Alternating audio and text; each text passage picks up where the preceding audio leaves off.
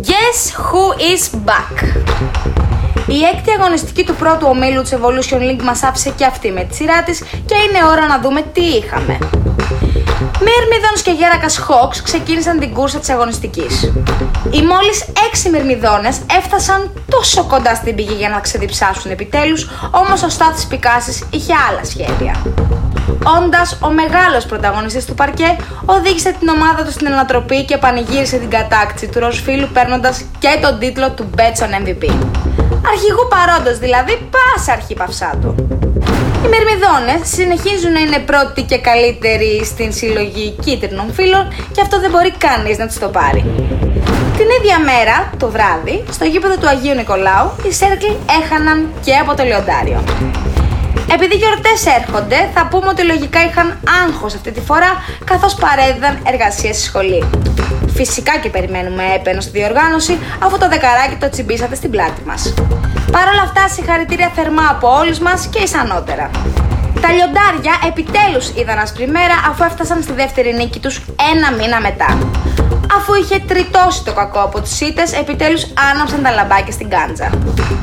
Το βράδυ της Τετάρτης, εφτά του Δεκέμβρη, είχαμε αρκετό ψωμάκι. Αλπινιστές και Νίκο Τιμ ήταν ένα από τα τρία ζευγάρια της ημέρας. Μαγκανιάρης από τη μία, Λάσκαρης από την άλλη, θα πουλούσαν πάρα πολύ ακριβά το τομάρι της ομάδας τους. Οι Ορειβάτες τελικά συνέχισαν την ανάβαση και κατέκτησαν την τρίτη κορυφή στα τελευταία τρία παιχνίδια.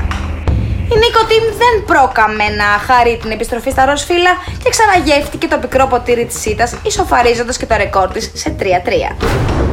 Τσουβάλια και Λοβέλια Νέγκρα ήταν το δεύτερο ζευγάρι της ημέρας.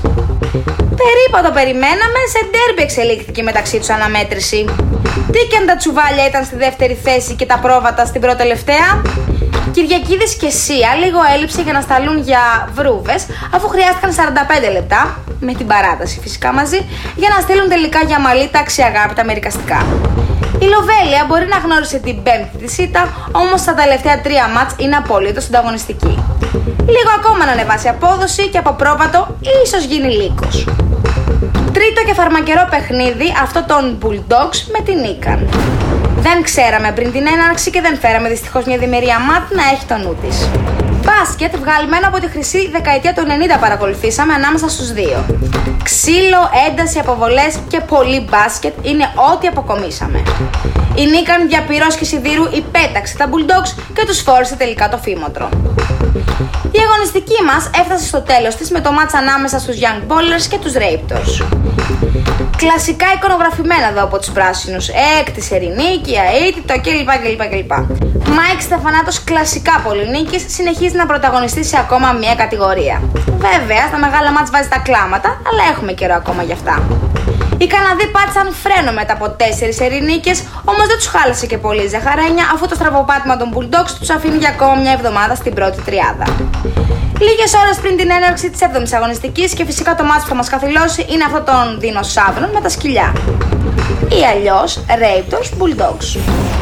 Το ραντεβού είναι στις δεκατέσσερις του Δεκέμβρη, δέκα η ώρα, στο Athens Sports Hall. Ε, δεν χάνετε.